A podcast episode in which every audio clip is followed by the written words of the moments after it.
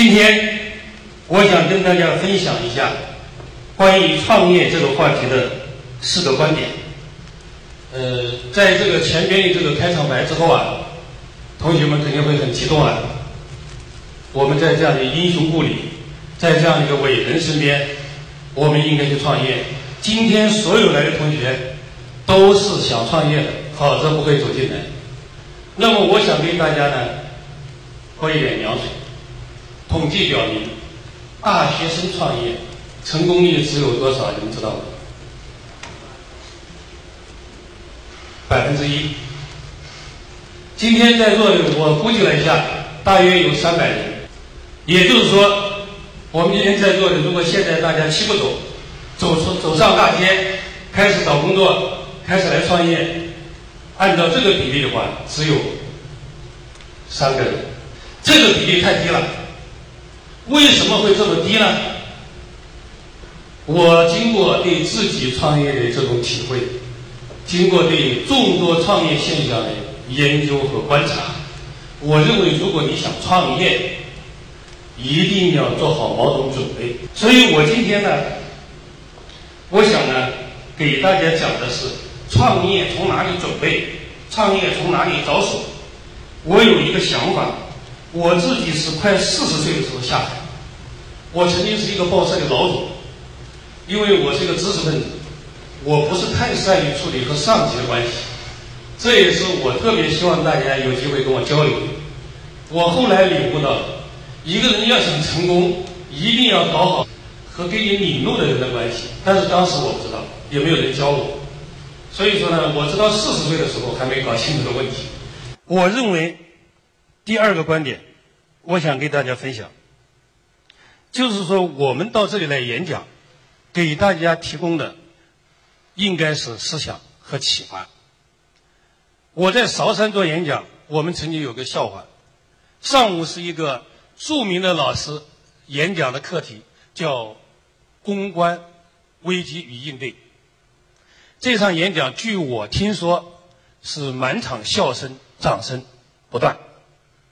下午等到吴老师去演讲，我在韶山讲了两个半小时，下边非常安静，既没有笑声，也没有掌声，只是到了结束的时候，大家礼貌性的给了掌声。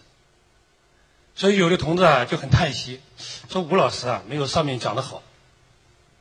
同学们，有两种演讲，一种演讲是现场听得非常兴奋，出去以后不知所云。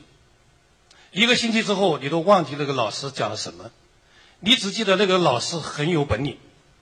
有很多演讲，更多的是为了表现演讲者自己，但是真正的演讲是要授人以渔。结论是什么呢？结论是我在韶山的演讲更成功。当我过了三个月再回到韶山的时候，你们知道遇到什么局面吗？就是我在餐厅里吃饭，不断的有人过来给我打招呼。因为当时听讲的是三百多个干部，有人过来敬酒，有人说吴老师，吴老师你的观点我到现在还记得。我给大家分享的第三个观点，就是什么叫创业？什么叫创业？我问了很多人，我觉得这个答案不对。我的理解是，一个人或者一个团队，疯狂的，请注意我用那个词是疯狂的。你们在所有的这个创业的讲课书、教科书上都看不到我这个词儿。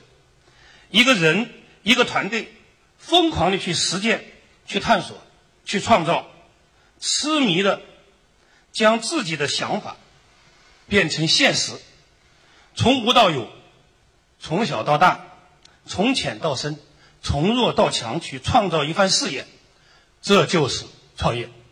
毛泽东主席。穷其一生就得创业，所以大家如果要想看创业的书，我个人有一个建议：大家什么都别看，把毛泽东传记拿一种版本，拿一种版本，读多少遍呢？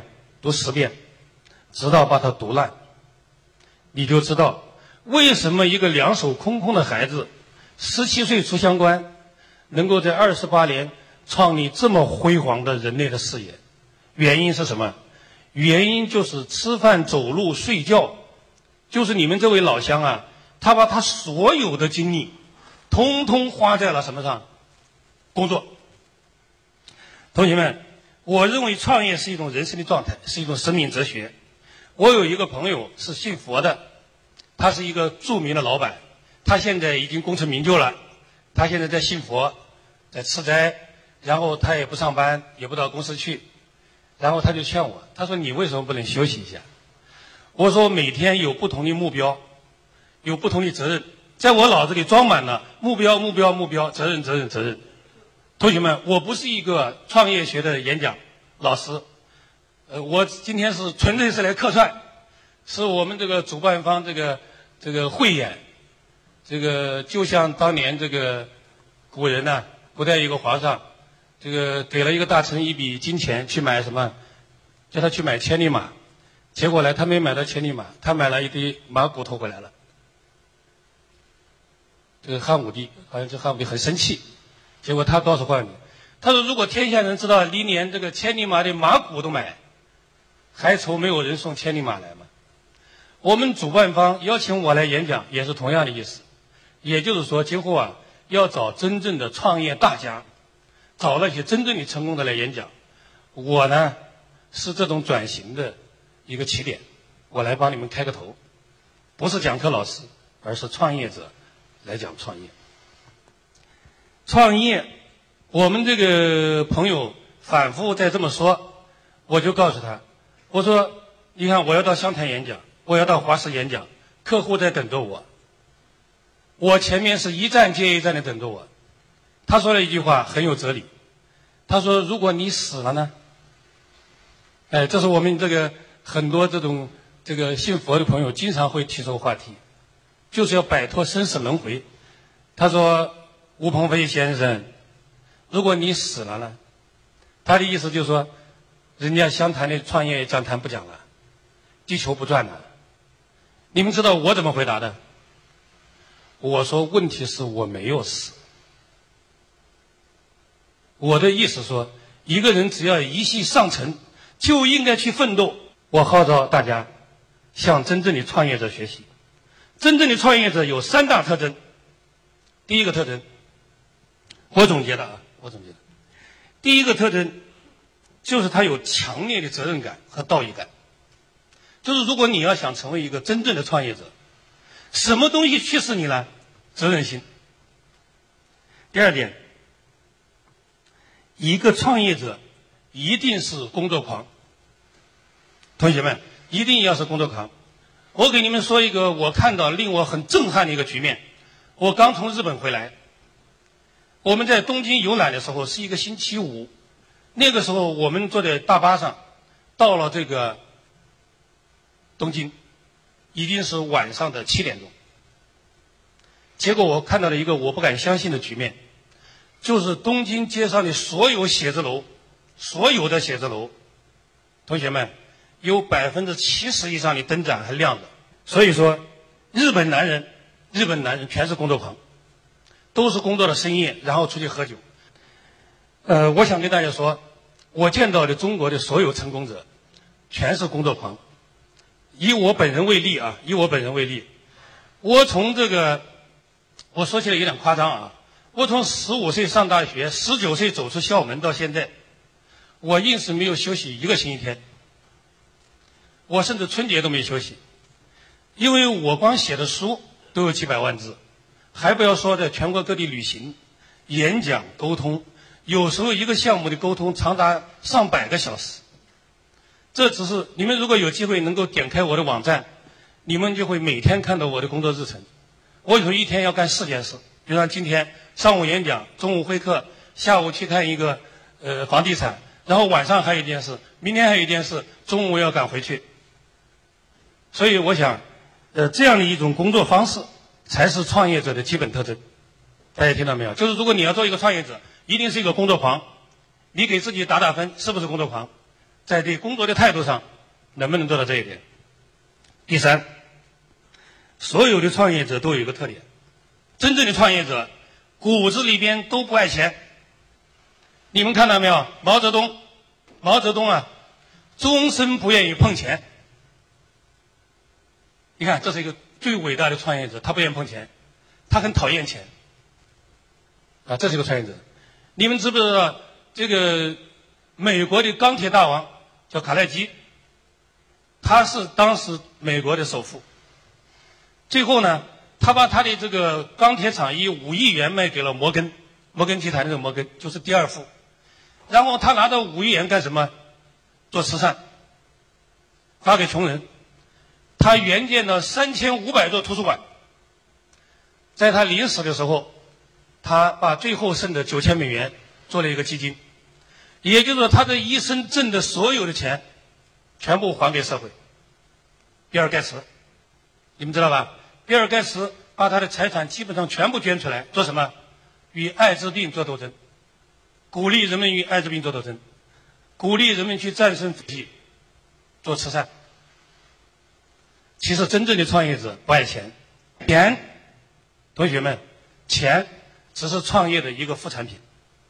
你比如说我，我这么辛苦的工作，我挣的钱全部给谁了？我的员工，我的副总，房子、车子、妻子、孩子、票子，我保证这些孩子全部能够得到。我这么辛苦的工作，一个月消耗的钱，身上钱。证明我们有的同学多。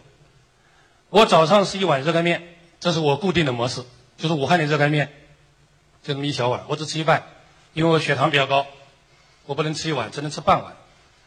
到了中午，我们旁边有一个江西那个小蒸汤，你们知道吧？炒一碟白菜，一个小蒸汤，一碗米饭吃一半。晚上回家稀饭榨菜，这是我比较固定的模式。如果出来吃饭，那就是半碗饭，加上一点青菜。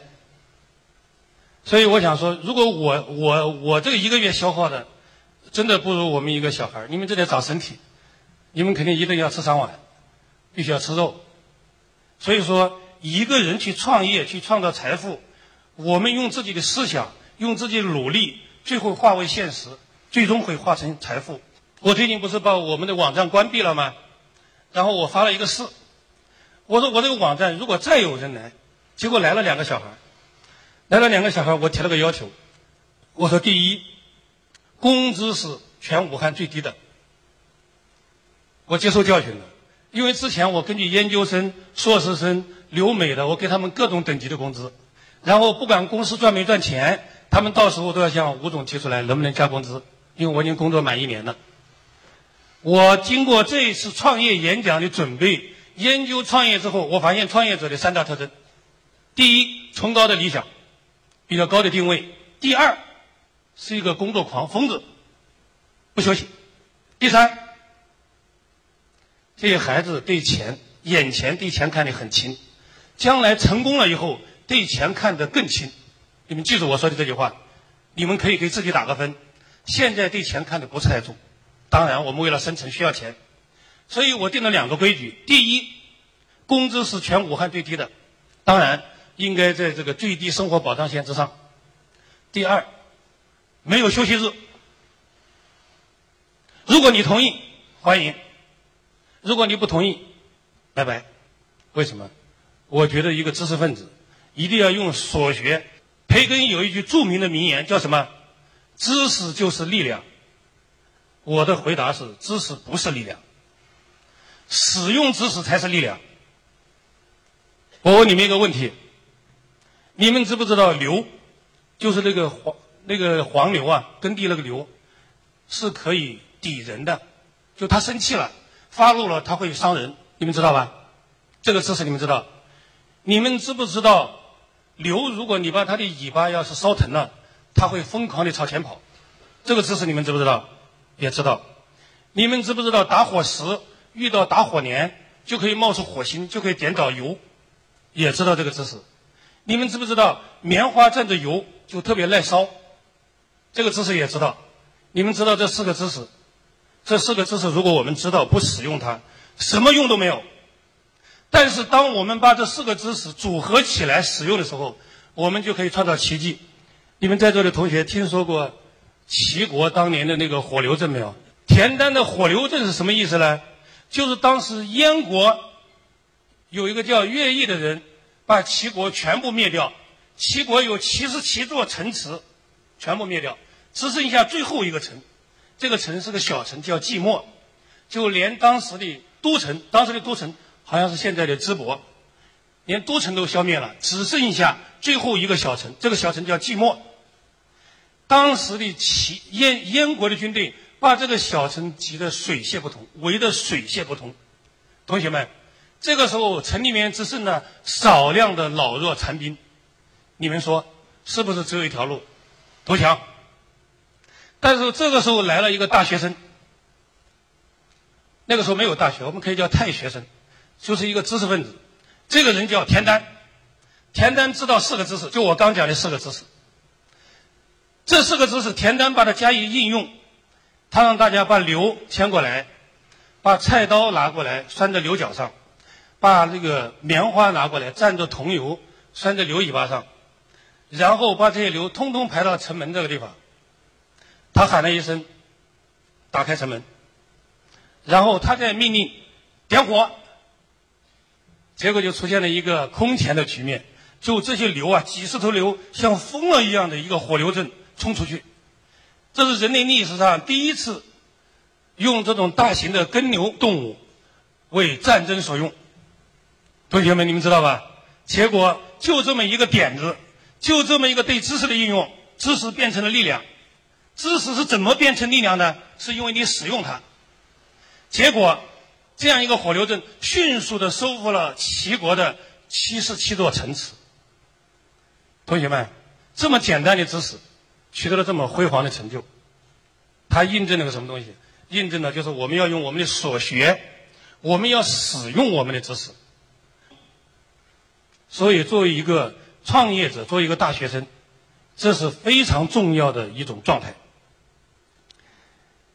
呃，最后关于这个创业这个观点啊，创业的定位，如果你要做一个创业人，你必须具有的三个特征。嗯，有人说啊，有人这么说两句话，有人说创业啊，它不是一件事情，它也不是一个阶段性的事情，创业实际上是终身的事情。你们知道那个马云，马云现在应该是功成名就了，对吧？马云他的这个几个网站，一天的成交额都是上百亿，马云钱那个花不完，马云这个挣的钱，五十辈子都花不完。如果说，如果说他不是一个真正的创业者，他现在都不知道自己是谁了，应该高兴的四脚朝天。就像我们有的人说，就像有的这个有一个玩笑讲的，一个人说，如果我要有很多钱。我要天天吃豆浆油条，什么？就是他的梦想很低，他想。那么马云做什么呢？你看马云他通过这个阿里巴巴解决了中小公司的相互做生意的信任问题，对吧？他通过淘宝解决了所有人互相之间一对一这种交往交易的问题。他通过支付宝解决了我们中国相互付钱。不信任的问题，他通过他的支付宝，现在在做一些金融功能，他在当银行，因为我们现在银行什么都要收费，利润很低，对吧？但是马云给的利润很高，钱存到我这来，所以说网上的钱疯了一样存到他这里。我们现在贷款很难，对吧，同学们？如果你们现在要想去创业，要贷点款，比登天都难。所以说，马云就做了个什么工作呢？用他的支付宝。用他的淘宝，用阿里巴巴，根据交易者的诚信水平，直接给他贷款，建立一个诚信系统。最近马云不是宣布已经这个已经退位了吗？大家看到这个消息没有？马云在那演讲，成千上万的员工如醉如痴，泪流满面。马云是金蝉脱壳，实际上扭过来，马云又去干什么了？他又去创业了。马云现在想搞一个物流公司，他觉得现在这个物流情况不好。现在我们有很多中小城市买东西不方便，很多物流直到大城市，到湘潭、到韶山就有点问题了。马云他有个新的梦想，他想让村村寨寨都能够有通畅的物流。你们看，这就是创业者。实际上，如果这个物流公司做到了以后，你们你们想他会不会停下来？不会，所以创业，同学们，如果你要决定创业，创业是一种生命哲学，是一种人生态度，创业是终身的，没有什么时候叫创业开始，什么时候创业结束。第四，也就是我们今天讲座的，或者是我这个呃报告的最关键部分。第四个部分，就是我认为创业者一定要具备十种能力。大家可以拿起你的笔来，打一下自己的分。十种能力，我念一下。第一个能力是发现需求的观察力，就是你一定要有第一个能力，发现需求。为什么呢？因为不管你做任何事业。你创造任何新的事业，一定要满足某种需求。同学们，毛泽东主席当年创业，他是为了满足什么需求？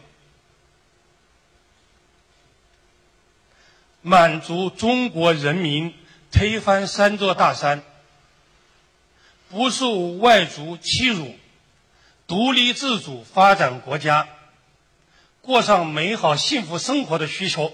你们说对不对？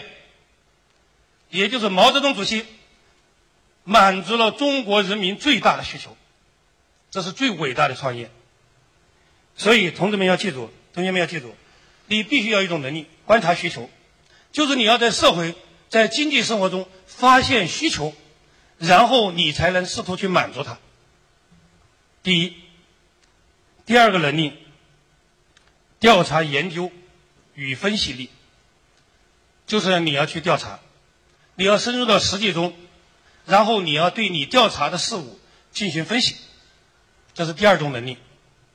第三种能力就是定义你的目标和预见力，就是你要有预见性，你眼睛不能只看到脚尖等会儿我们可以很通过一些案例和故事。第四个就是积累经验与忍耐力。我们很多创业者什么都没有准备，根本都没有学过游泳，扑通一下跳下水。只有极少数天才，我确实见到过这种天才，推到水里边，从来没教过他，他七滑八滑他都可以开始了。那真的有这种天才，但是这种天才有多同学们？百分之一，就是就是一百个人里面大概有一个这样的人，其他的人教练要教很久，笨手笨脚的，要呛多少次水才能学会游泳。而我们很多同学不积累经验就跳下去了，所以第四点就是一定要积累经验，还要有一种忍耐力。同学们，我等会给大家讲故事，就是积累经验一定要需要忍耐力。你不要老想着成功，老想着创业，老想着宏大的目标，不愿意干具体的事儿，不愿意从最基本的事情做起。第五个是制定方案与决断力。优柔寡断的人，这个害怕冒险的人，这个这个风吹两面倒的人，耳根子特别软的人，这个没有主见的人，这种能力不够的人，创业是很困难的，最多三天都会关门。第六是争取支持与说服力，就是你创业啊，你是需要支持的，需要帮助的，你要贷款。你要找合伙人，你在最困难的时候要说服大家留在你身边。大家知不知道松下幸之助这么伟大的经营之神？他创业的时候曾经员工跑光了，只剩下一个员工了，就是出现他和他媳妇还有一个人。就是这么伟大的经营之神，曾经都有过说服的困难。我也有过这种痛苦，同学们，我在创业的第五年，曾经出现过差一点只剩我一个人光杆。所有的员工都不相信吴老师会成功。呃，我非常感谢两个孩子，现在还在我身边，两个总经理，呃，一个叫杨辉，一个叫吴巧。这后边这个孩子什么都好，就是不该姓吴。很多人认为他是跟我有关系，没有任何关系，大街上捡来的。这两个孩子相信了吴总。他们两个怎么相信我的呢？我说的所有话他们都没相信。后来我问他们，我说为什么你们这么相信我，一直跟我干到今天？当时有一件小事，这两个孩子家里都比较困难，当时毕业那个助学的贷款还不起，多少钱呢？一个是四千，一个是六千。有一次他们两个在那愁眉苦脸，其中那个女孩还在掉眼泪，刚刚招到我的公司，然后我就从那儿过，我说你们在干什么？然后他就不说，我这个人也比较强势，我说非要说，我怎么到了公司流着眼泪？公司有什么不好？对不起你们嘛。然后他就讲了这件事，我一听这个钱不是太多，我当时候，呃，拿这个钱应该拿得出来，我当时说好，你们我说你们别哭了，这个钱我给你们出来。这两个孩子告诉我，他们留下来是因为这个原因，他们认为跟着吴总干，将来如如果吴总万一搞发了，吴总一定会对他们好，因为他们刚刚进公司，啥都没干，像这样的老总还是比较少的。然后还有一点，他们对我公司，一直到他们在我身边，这漫长的时间，我是没有耽误过一天、一秒钟啊，没有耽误过一分钱。这在中小公司里边应该还是比较少的。我这个人呢有精神洁癖，所以我们这个搞创业的人呢，你都得有一点与众不同。无论多困难，借钱都行。就是我答应这些小孩的工资，一分钱都不能少，一天都不能耽误。所以这一点是他们看好我的，一直跟着我到今天。这两个小孩是他们同学里边的明星，其中有一个在武汉买了两套房子，他所有的同学都还在为买房子发愁。他今年并不大，跟了我这些大概有六年。另外一个小孩房子车子，我给他的股份，每年他提回去的钱，比我们很多成年人的工资还要高得多。呃。第七个就是身先士卒与号召力，因为任何任何创业他不是一个人做的。嗯，第八个是先人后己与凝聚力，第九个是热爱学习与创新力，第十个是勤奋坚持与意志力。好，我再说一下啊，一个是观察力，一个是分析力，一个是预见力。一个是忍耐力，一个是决断力，一个是说服力，一个是号召力，一个是凝聚力，一个是创新力，还有一个是意志力。大家听起来好像这些东西很复杂，其实非常现实，非常现实。我举第一个，我举第一个，发现需求与观察力。同学们，有一个叫李维·斯特劳斯的人，你们听说过没有？你们可能不一定记得他的名字，但是你们肯定穿过他的东西，就是牛仔裤的创始人。这个小家伙当年涌入了这个美国西部的这个淘金热，他又没有资金，又很瘦弱，十几岁的小孩，他根本不可能搞到钱。他就观察，他观察了一个什么问题呢？他发现这些淘金的人都住在深山老林里边，住在帐篷里边。这些人有个什么问题？他需要日常用品，对吧？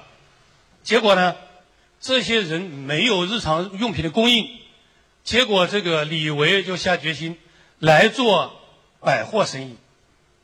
同学们，这就是观察。他观察到了一种需要，这些人都去挖金子，谁给他们买牙膏了？谁给他们买肥皂了？没有。那他就决定我来干这件事。结果他生意越做越好，他心也大。他犯了一个错误，他没经过市场调查，这就刚说他没调查，他进了一批货，进了一批什么货呢？进了一批帆布，他认为他们搭搭帐篷是需要帆布的，结果等到他把帆布运过来之后呢，他很意外的发现这个地方的这些淘金人呢，帆布帆这个帐篷都已经搭好了，这一下就麻烦了，也就是说他进的这一大批帆布啊，卖不出去了。那他就要破产了，因为那个时候我估计美国的商业也不发达，也不存在三包，估计这批货退不了。这是急得热锅上蚂蚁的时候，他就在这个转来转去，转来转去，看到这个发愁。这个时候有一个人救了他，这叫观察力。这个时候有一个矿工进来了，就看他这个帆布，就瞄这个帆布。同学们，这个人是这个牛仔裤的真正的创造者，不是李维，但是李维他观察到了这个细节。如果说他愁眉苦脸、唉声叹气，他就可能忽略这个人。这个人来到他这个帆布这里转来转去，他赶紧赶紧过去了。他说：“先生，你是不是要买帆布？”那个先生很愁，很发愁。他说：“我不是要帆布，我不是要做帐篷。他说你能不能够找一个跟这一样结实的裤子？这个人很这个矿工很苦恼，就是这个裤子，一般的裤子经不起搞，在那个山里边，在那个矿石洞里边，没两天裤子都磨坏了。这个这个人就说，这个顾客就说，我想要跟这个帆布一样结实的裤子。同学们，你看机会来了。如果他当时觉得狗屁不通，哪有这种说法？怎么用帆布做裤子？有这种人，那么一个巨大的产业不见了。那么他当时就灵机一动，他说：“对我来试一下，世界上第一条牛仔裤诞生了。”他就用这个帆布做了条裤子，然后果然矿工很喜欢这种裤子。这种裤子的优点就是磨不坏。如果你没有发现需求的能力，就没有这个东西。第三个故事，你们知道你们知道微软是怎么发家的吗？就是我们现在用的用到的这个什么视窗，在这个之前，你们知道计算机是怎么做的吧？是用纯纯粹英语的命令在键盘上输入。同学们，你们在座的有几个英语学得好的？那种键盘命令，你要记着命令，记英文单词，你要去操作。我在大学里面接触，对我来说，我觉得这个比登天都难。我的英语学的特别差，我现在就会说 “hello”，“good morning”，其他全部还给老师了。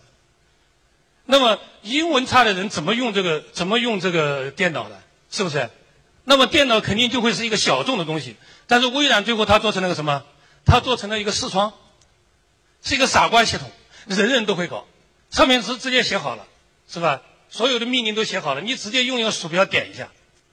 微软能够成为世界上最大的软件公司，是因为这一款软件。他发现了一个什么需求？他发现了英语学的不好人。非英语国家，像我们中国、亚洲这些地方，这些非英语国家的人，用起这个电脑，那是一个比登天都难的事。